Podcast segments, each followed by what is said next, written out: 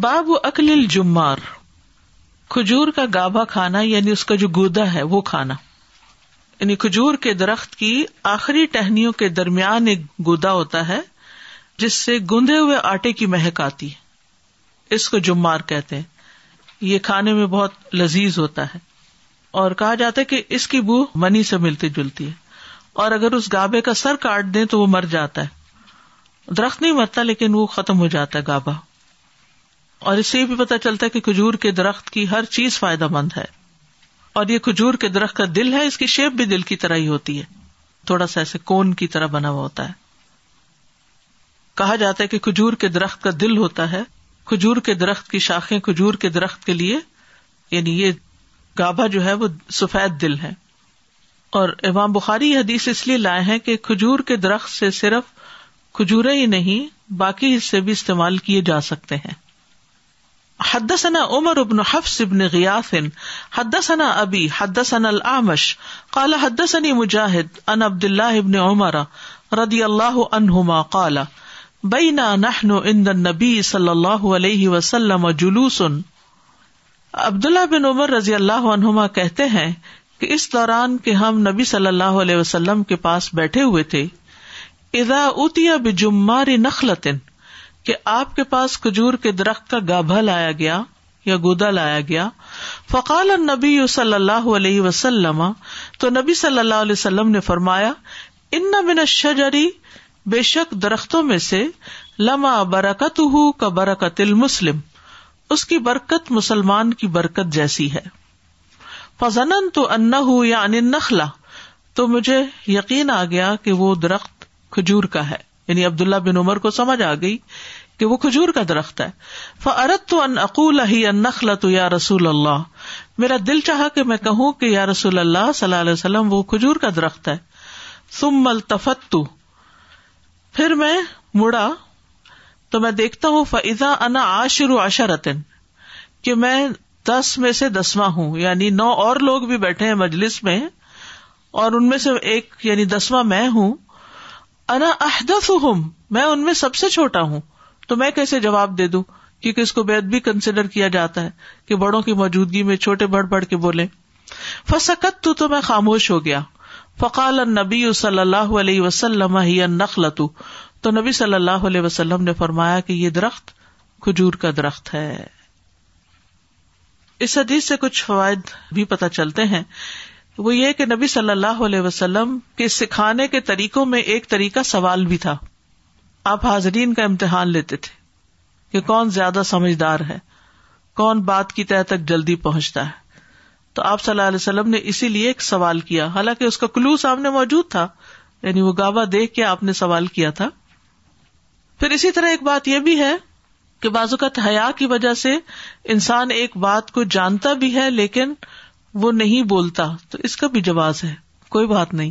جیسے عبداللہ بن عمر نہیں بولے تھے، بعض اوقات آپ استاد سے زیادہ اچھا جواب جانتے ہوتے ہیں یا کسی چیز کی ایکسپلینیشن جان رہے ہوتے ہیں، لیکن آپ حیا کی وجہ سے یا ادب کی وجہ سے یا ویسے ہی شرما کر آپ وتڈرا کر لیتے ہیں، اپنا اوپینین نہیں دیتے. تو ایسا کرنے میں کوئی گناہ کی بات نہیں، کوئی حرج نہیں ہے. حضرت ابن عمر کے دل میں یہ بات آ گئی تھی کہ یہ کھجور کا درخت ہے، لیکن انہوں نے آس پاس نظر دوڑائی کہ مجلس میں اور کون کون ہے، بھلا کوئی اور بولتا ہے کہ نہیں. تو اس میں انہوں نے دیکھا کہ سب خاموش ہیں تو وہ بھی خاموش رہے. اسی طرح مجلس میں بڑی عمر کے لوگوں کا خیال رکھنا چاہیے، انہیں اپنے پر فوقیت دینی چاہیے. مثلاً آپ کسی گیدرنگ میں ہیں، آپ سے بڑی عمر کے لوگ ہیں، یا ہوتا ہے نا کہ جیسے خاندان میں دعوت ہے یا کہیں کسی فرینڈ کے ہاں ہے، تو اس میں بچے بھی ہوتے ہیں، آپ کے ہم عمر بھی ہوتے ہیں، آپ سے عمر کے بڑے بھی ہوتے ہیں، اور کئی بہت ہی بوڑھے بزرگ بھی ہوتے ہیں. اب کھانا شروع ہو رہا ہے یا کوئی اور ایکٹیویٹی شروع ہو رہی ہے، تو سب سے پہلے جو سب سے زیادہ بڑی عمر کے لوگ ہیں ان کا خیال کرنا چاہیے اور ان کو توجہ دینی چاہیے، کہ وہ بعض اوقات اپنی کرسی سے نہیں اٹھ سکتے، بعض اوقات ان کو انٹرسٹ اتنا نہیں ہوتا بہت ساری چیزوں میں، تو ان کو بار بار پوچھنا بھی چاہیے، یعنی وہ لیفٹ آؤٹ پر فیل کرتے ہیں. تو بزرگوں کا ایک مقام ہے ہمارے دین میں، اور جس طرح بچوں کو توجہ دی جاتی ہے اسی طرح بڑوں کو بھی توجہ دینی چاہیے، وہ توجہ کے مستحق ہوتے ہیں. پھر اسی طرح نبی صلی اللہ علیہ وسلم نے جب دیکھا کہ لوگ سوال کا جواب نہیں دے رہے تو آپ نے خود جواب دے دیا. تو اس میں بھی کوئی حرج نہیں. یعنی ضروری نہیں کہ شاگردوں کو پریشان کرنا ہی مطلوب ہے یا ان کو بلٹل کرنا کہ تمہیں کچھ نہیں آتا, نکمے ہو تم. نہیں, جب دیکھا کہ جواب نہیں آیا تو آپ نے خود ہی ایکسپلین کر دیا. یعنی استاد کا یہ کام ہے کہ وہ پڑھانے کے علاوہ اسٹوڈینٹ کو سوال کرنے پر اگر جواب نہ آئے تو جواب دینے بھی مدد کرے. مجھے اچھی طرح یاد ہے کہ جب میں نے پہلی دفعہ قرآن کا ترجمہ شروع کیا تھا تو مجھے کچھ سمجھ نہیں آتی تھی. اس وقت میری ایج ابھی فورٹین کی ہوئی نہیں تھی, چند دن کے بعد ہو گئی تھی. تو میرے والد مجھے پڑھاتے تھے اور وہ مجھ سے کہتے تھے اس کو یاد کرو, اور میرا بالکل دل نہیں کرتا تھا یاد کرنے کو. تو پھر وہ روزانہ صبح سنتے تھے پچھلا, تو جب سنتے تھے تو مجھے آتا نہیں تھا. ایک دن انہوں نے مجھے شرمندہ نہیں کیا, ایک دن. جب چپ ہو جاتی تو وہ جواب دے دیتے. یعنی جیسے لفظ لفظ آپ کو سکھایا, اسی طرح میں لفظ بولتی اور لفظ کا ترجمہ تو کہاں سے آنا تھا. اس زمانے میں تو کوئی اس طرح کے لفظی ترجمے کے سپارے بھی نہیں ملتے تھے. تو وہ پھر خود جواب دے دیتے, خود بتا دیتے اس کا یہ مطلب ہے. پھر آگے ایک دو لفظ کا ترجمہ کرتی, تیسرے پہ پھر اٹکتی, پھر خود بتا دیتے. تو میں کبھی سوچتی ہوں کہ اگر میرے والد میرے ساتھ اتنی شفقت نہ کرتے تو شاید میں جاہل رہ جاتی. یعنی اتنا تعاون کہ ان کو یہ ہوتا تھا کہ ایٹ لیسٹ اس کے کانوں سے یہ باتیں گزر جائیں, ایٹ لیسٹ اس کو سمجھ آنا شروع ہو جائے. ایک وقت آئے گا کہ سمجھ جائے گی. آج تو ہمارے سامنے بہت سی مثالیں ہیں نا, وہ بارہ سال کی لڑکی نے یہ پڑھ لیا, وہ فلاں نے اتنی ایج میں یاد کر لیا, وہ سیونٹی ایئرز اولڈ نے کر لیا. تو ہمیں انسپریشن ملتی ہے. تو جب آپ ہی اکیلے کام کرنے والے اور آپ کے آس پاس کوئی, آپ کی کلاس فیلوز, کوئی فرینڈز, کہیں کوئی تصور ہی نہ ہو تو وہ کام بہت ہی مشکل لگتا ہے. جیسے آج کل آپ کے بچوں کو بھی کچھ چیزیں بہت اس لیے مشکل لگتی ہوں گی کہ ان کے کلاس فیلوز میں سے, ان کے ایج فیلوز میں سے کوئی بھی نہیں کر رہا. تو وہ کہتے ہیں کہ پھر آپ ہمیں کیوں کہتے ہیں. یعنی مشکل ہوتا ہے نا, کاپی کرنا, دوسروں کو دیکھ کے کام شروع کر دینا وہ آسان ہوتا ہے. بچہ نہ کھائے تو ماں دوسرے بچے کو کھلانے لگتی تو پہلا بھی کہتا ہے میں نے بھی کھانا ہے. تو استاد کے لیے بہت ضروری ہے, اور خصوصاً دین کے استاد کے لیے, کہ وہ طالب علموں کو شرمندہ نہ کرے اور ان پر ایسی سختی نہ کرے کہ وہ بھاگ ہی جائیں دین سے. ہمارا اصل مقصد کیا ہے, ٹھیک ہے کام کروانا, ڈسپلن کرنا بھی ہماری ذمہ داریوں میں سے ہے, لیکن محبت کے ساتھ. وہ کوئی مجھے بتا رہا تھا کہ ایک خاتون بڑی ہی مشکل سے اپنی بیٹی کو کس طرح مشقتوں سے لے کر آئی, اور وہ جیسے بچے ہوتے ہیں اسکول میں بھی جاتے ہوئے کہیں سے ٹم ہارٹن سے چائے پکڑی, کہیں کچھ کوئی ڈرنک لے لیا, تو وہ بھی ڈرنک لے کر اندر آ گئی اور آ کے کلاس میں بیٹھ گئی. اب وہاں کوئی جی آئی تھی تو انہوں نے پیچھے مڑ کو دیکھا تو ان کے ہاتھ میں چائے تھی, تو ان کا کہ یہ اٹس ناٹ الاؤڈ یہاں چائے پینا. تو وہ تو اس کے بعد دوبارہ پھر واپس نہیں آئی. کیونکہ بعض اوقات آپ کو نہیں پتا ہوتا کہ ماں باپ کتنے خوش آمدوں کے ساتھ اور کتنی مشقتوں کے ساتھ کسی کو لے کر آتے ہیں, اور ہم یہاں اپنی ان اسٹرکٹ پالیسیز کو جو خود ہمیں اپنے اوپر اپلائی کرنی چاہیے, ہم ہر نیو کمر کے ساتھ بھی اپلائی کرنا شروع کر دیتے ہیں. ٹھیک ہے نہیں کھانا چاہیے مسجد میں, نہیں کھانا چاہیے کلاس میں, لیکن بعض اوقات بچے یا کوئی نیا, آپ کو حال حلیہ سے بھی پتا چل رہا ہے کہ ایک شخص جس نے سر بھی نہیں کور کیا ہوا, جس کو بیٹھنے کا طریقہ بھی نہیں آتا, وہ ٹانگیں پھیلا کے بیٹھا ہوا ہے, بالکل کیجول سٹائل میں بیٹھا ہوا, تو آپ دیکھ کے سمجھ رہے ہیں کہ وہ زبردستی لایا گیا ہے. اس کو تو اور پیار دینا ہے, نہ کہ وہاں ہم اپنے رولز بتانا شروع کر دیں کہ یہاں یہ نہیں ہو سکتا اور وہ نہیں ہو سکتا. تو اس طرح لوگوں کو بھگانے کا کام نہ کریں, محبت اور شفقت کے ساتھ. دیکھیے ماضی میں جتنے بھی استاد آپ کے گزرے ہیں, آپ کو ان کی باتیں شاید یاد نہ ہوں, لیکن ان کا آپ کے ساتھ رویہ اور معاملہ آپ کو ضرور یاد ہوگا. یہ رویہ اور معاملہ اور اخلاق ایسی چیز ہوتی ہے جو دوسروں کے دل پر دیر پا اثرات چھوڑ جاتی ہے, چاہے وہ سختی کا ہو, چاہے وہ پیار اور نرمی کا ہو. اگر آپ نے اپنے رولز بھی پورے کروانے ہیں تو اس کے لیے بھی آپ لوگوں کو محبت سے بتائیں. آپ ان کو آلٹرنیٹ دیں, آپ یہاں آ جائیں, ادھر بیٹھ جائیں, ایسا کر لیں, ویسا کر لیں. لیکن نیا آنے والا جس کو ابھی کچھ بھی نہیں پتا, ہو سکتا ہے کہ آپ اس کو پیار سے بیٹھنے دیں گے تو قرآن خود اس کے دل پہ جائے گا, کیونکہ اللہ کا خطاب تو سب کے لیے. میں صبح سن رہی تھی سورۃ یونس, تو میں سوچ رہی تھی کہ اس میں تو زیادہ باتیں ان لوگوں کے لیے جو ایمان ہی نہیں رکھتے. یہ تو قرآن کا ایک بڑا حصہ ڈائریکٹ مومنوں سے خطاب کا نہیں ہے. قرآن کا ایک بڑا حصہ جو ہے وہ تو توحید کے دلائل اور ایک جنرل فارم میں بات کی گئی ہے ان لوگوں کے لیے جو کہ قرآن کو جانتے ہی نہیں, جن تک پہنچا ہی نہیں, جو مانتے ہی نہیں. تو ہم سمجھتے ہیں کہ یہ صرف ہماری کتاب ہے, اور صرف ہم ہی اس کے وارث ہیں، جبکہ اس کا پیغام عام ہے، سب کے لیے ہے، اور ان تک تب پہنچے گا جب ہمارے رویے بدلیں گے، ہمارے اخلاق بدلیں گے. جیسے یہاں آپ دیکھیں کہ نبی صلی اللہ علیہ وسلم کس طرح کنسرن شو کرتے ہیں اور کس طرح مسئلے کا حل نکالتے ہیں. ہم مسئلے پیدا کرنے والے نہ ہوں، مسئلے حل کرنے والے ہوں. کہیں مسئلہ بن بھی رہا ہے نا تو اس کو بھی کم کر دیں جتنا حصہ آپ ڈال سکتے ہیں، نہ کہ چھوٹی سی بات پہ ہو ہا کریٹ کر کے اس کو اتنا بگ ایشو بنا دیا، کوئی کچھ ہے ہی نہیں اس میں. So as I was just reflecting on how it's so important to swallow the pride hmm. because that becomes the biggest hurdle in, in so many aspects of our lives. Here we see in all of these ahadith also, even if you look at this one, Abdullah ibn Umar, he knew the answer but he didn't say it. But eventually you see this hadith is reaching us with his name mentioned there. So when it is that you're genuine, when you're sincere and you humble yourself, Allah's help comes in the most amazing ways. Even this, the one that we learned previously, we see that Jabir radhiyallahu anhu, the news about his situation reached Rasulullah sallallahu alaihi wasallam. We don't find here that he took that news to him straight away or he panicked or he ran with that news straight away. The news eventually reached him, the solution eventually came. If you're patient, you swallow your pride, Allah helps you in the most amazing ways. اور سب سے بڑی تو آپ صلی اللہ علیہ وسلم نے یہ شو ہی نہیں کیا کہ دیکھو میں اللہ کا نبی ہوں تم میری بات نہیں مان رہے، اور آپ اس سے ہرٹ بھی نہیں ہوئے. اگر ہمیں کوئی پوزیشن ملی ہو اور لوگ ایک سے دو دفعہ کہنے پہ بات نہ مانے تو ہم خفا ہو جاتے ہیں کہ انہوں نے ہمارا لحاظ ہی نہیں کیا، انہیں نہیں پتا ہم کون ہیں. And even how we started today with this ayah of um, Surat Maryam, how Allah helped Maryam alayha salam in such an amazing way. She also was accepting of her situation. So wherever you see this kind of humility, you see Allah's help coming in the most amazing way. So we need to develop that within us.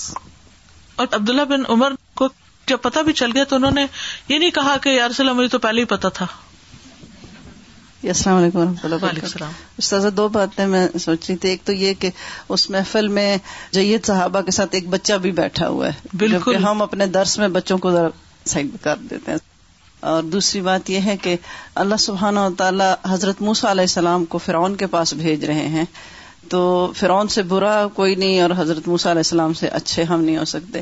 ان سے بھی حکم ان کو دیتے ہیں اللہ سبحانہ و تعالیٰ کے نرم گفتگو کرنا. بالکل استاذہ also Abdullah ibn Umar رضی اللہ عنہ, he had so much haya that he hesitated to speak in front of Rasulullah sallallahu alaihi wasallam and the elders were around. We learn about the importance of haya, which is also a branch of iman. Bilkul. I was thinking Nabi sallallahu alaihi wasallam said about the tree ka barakatil muslim. Mm.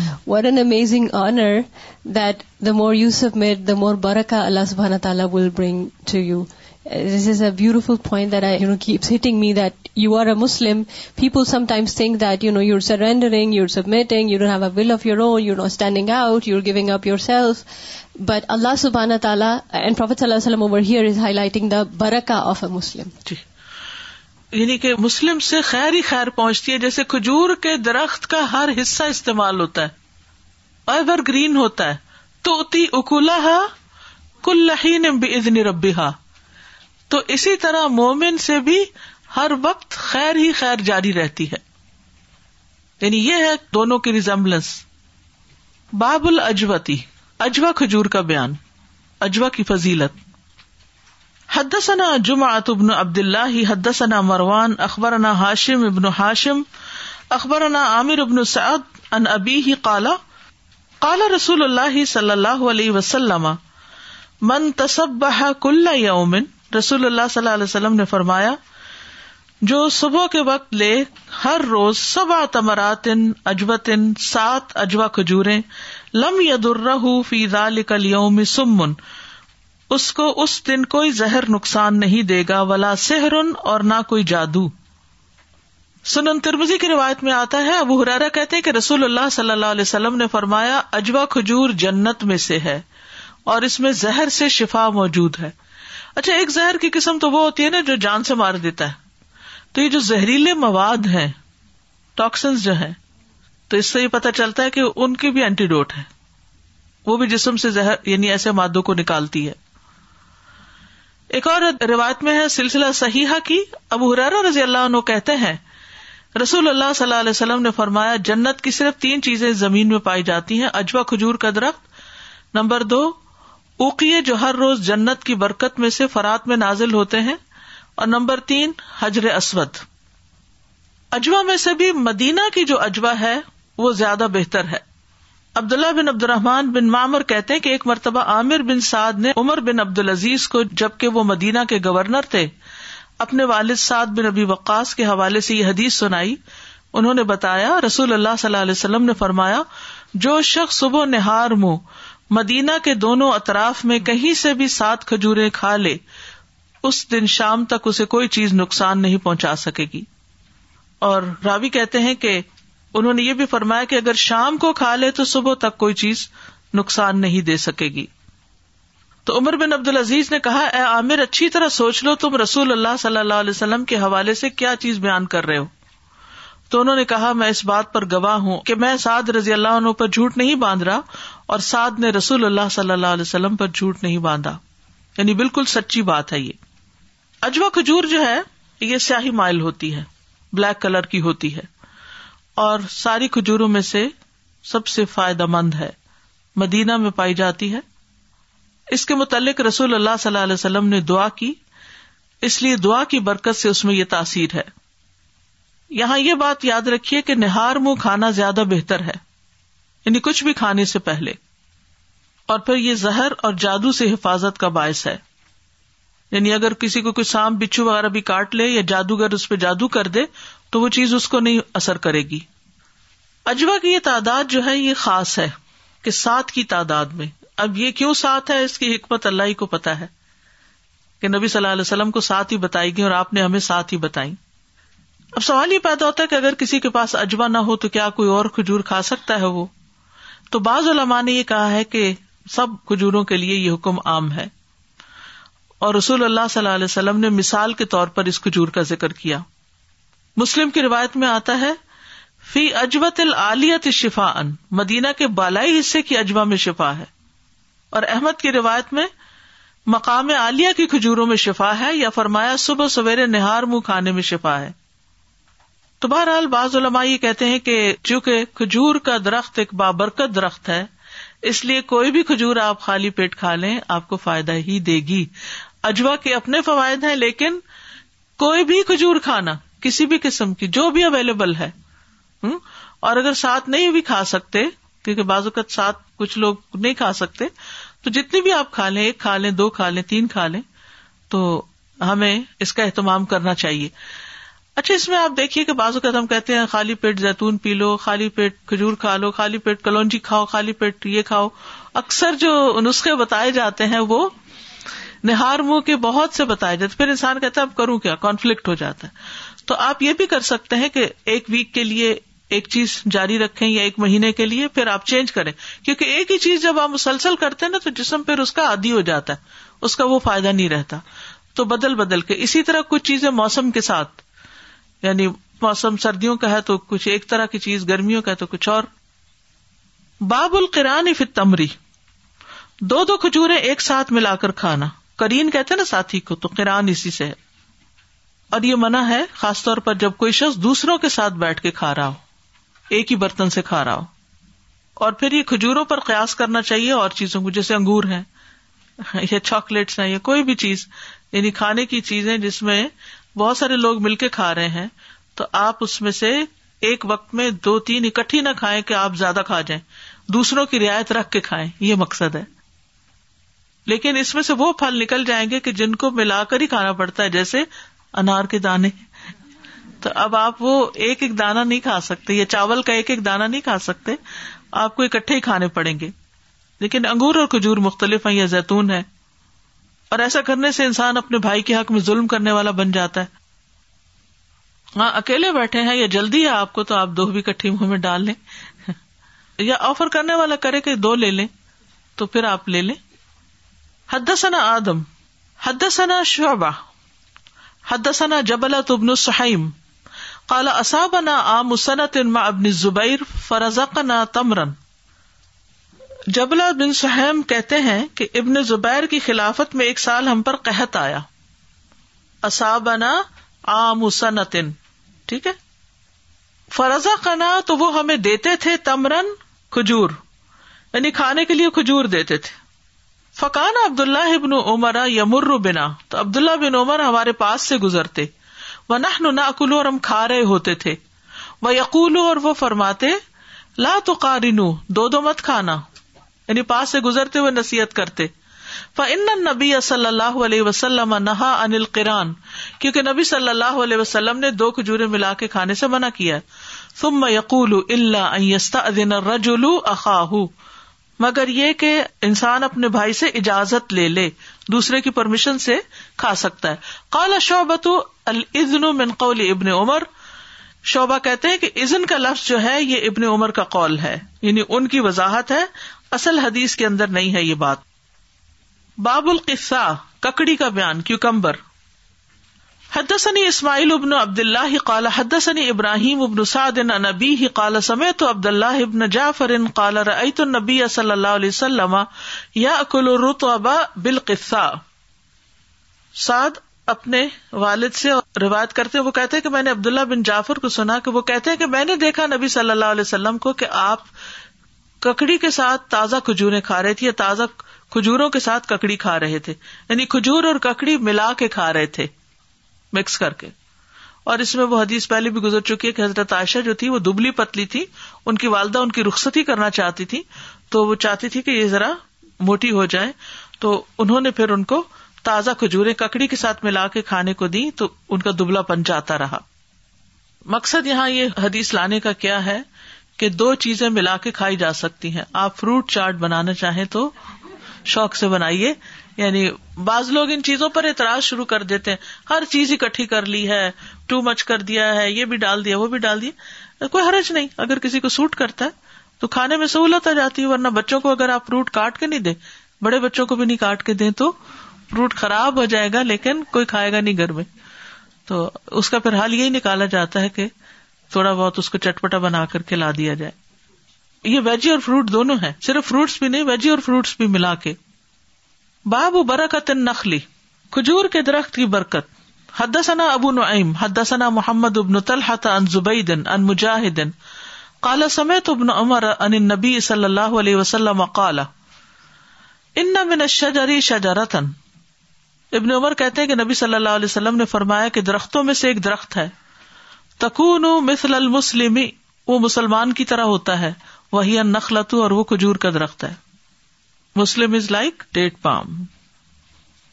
ایک اور روایت ہے صحیح بخاری کی، اس میں آتا ہے کہ رسول اللہ صلی اللہ علیہ وسلم نے فرمایا درختوں میں سے ایک درخت ہے جس کے پتے نہیں جھڑتے، اس کی مثال مسلمان جیسی ہے، بتاؤ وہ کون سا درخت ہے. تو لوگ جنگلی درختوں کی سوچ میں پڑ گئے، اور میرے دل میں خیال آیا کہ میں بتا دوں کہ کھجور کا درخت ہے. عبداللہ کہتے پھر مجھے شرم آ گئی، تو انہوں نے یہ بات پھر اپنے والد کو بتائی تھی. تو حضرت عمر نے کہا اگر تم اس وقت کہہ دیتے تو میرے لیے بہت بڑی قیمتی سرمایہ سے بھی زیادہ محبوب ہوتا. تو مسلمان اور کھجور کے درخت میں جو مماثلت ہے، اس میں کیا کیا مماثلت ہے؟ قرآن میں کھجور کے درخت کی مثال بھی دی گئی ہے. الم تر کیف ضرب اللہ مثلا کلمۃ طیبۃ کشجرۃ طیبۃ اصلھا ثابت وفرعھا فی السماء. اصلھا ثابت، ثابت قدمی، فرعھا فی السماء بلندی، ٹھیک ہے، تؤتی اکلھا کل حین باذن ربھا، ہمیشہ فائدہ مند ہونا. کھجور کا درخت آسانی سے لگ جاتا ہے، تو مومن بھی آسانیاں دینے والا ہوتا ہے، مشکلیں نہیں کھڑی کرتا، فائدہ دیتا ہے، نقصان نہیں دیتا. کھجور کا درخت پتے نہیں جھڑتے کہ آپ کو سمیٹنے پڑے، لیتا کچھ نہیں، کچھ نہ کچھ دیتا ہے، اس کو اتنا بہت پانی نہیں دینا پڑتا، صحرا میں بھی اگ جاتا ہے، سیلف سفیشینٹ ہوتا ہے، لیتا بھی ہے تو بہت کم، یعنی اس کی اتنی رکھوالی دیکھ بھال نہیں کرنی پڑتی. پھر اسی طرح مسلمان بھی کھجور کے درخت کی طرح محسن ہے، کسی کو دیتا ہے تو بدلہ اور شکر گزاری نہیں چاہتا، اس سے فائدہ اور بھلائی ہی کی امید ہوتی ہے، جیسے درخت سے پھلوں کی امید ہوتی ہے. کھجور کے درخت میں مضبوطی ہوتی ہے، آندیاں اس کو ہلا نہیں سکتی، جیسے دوسرے درخت ٹوٹ جاتے ہیں، گر جاتے ہیں، تو تیز و تند آندیاں اس کو نقصان نہیں دے پاتی. پھر اسی طرح اس کا تنا اسٹریٹ ہوتا ہے، تھوڑا بہت کبھی جھکاؤ ہوتا ہے لیکن سیدھا جاتا ہے.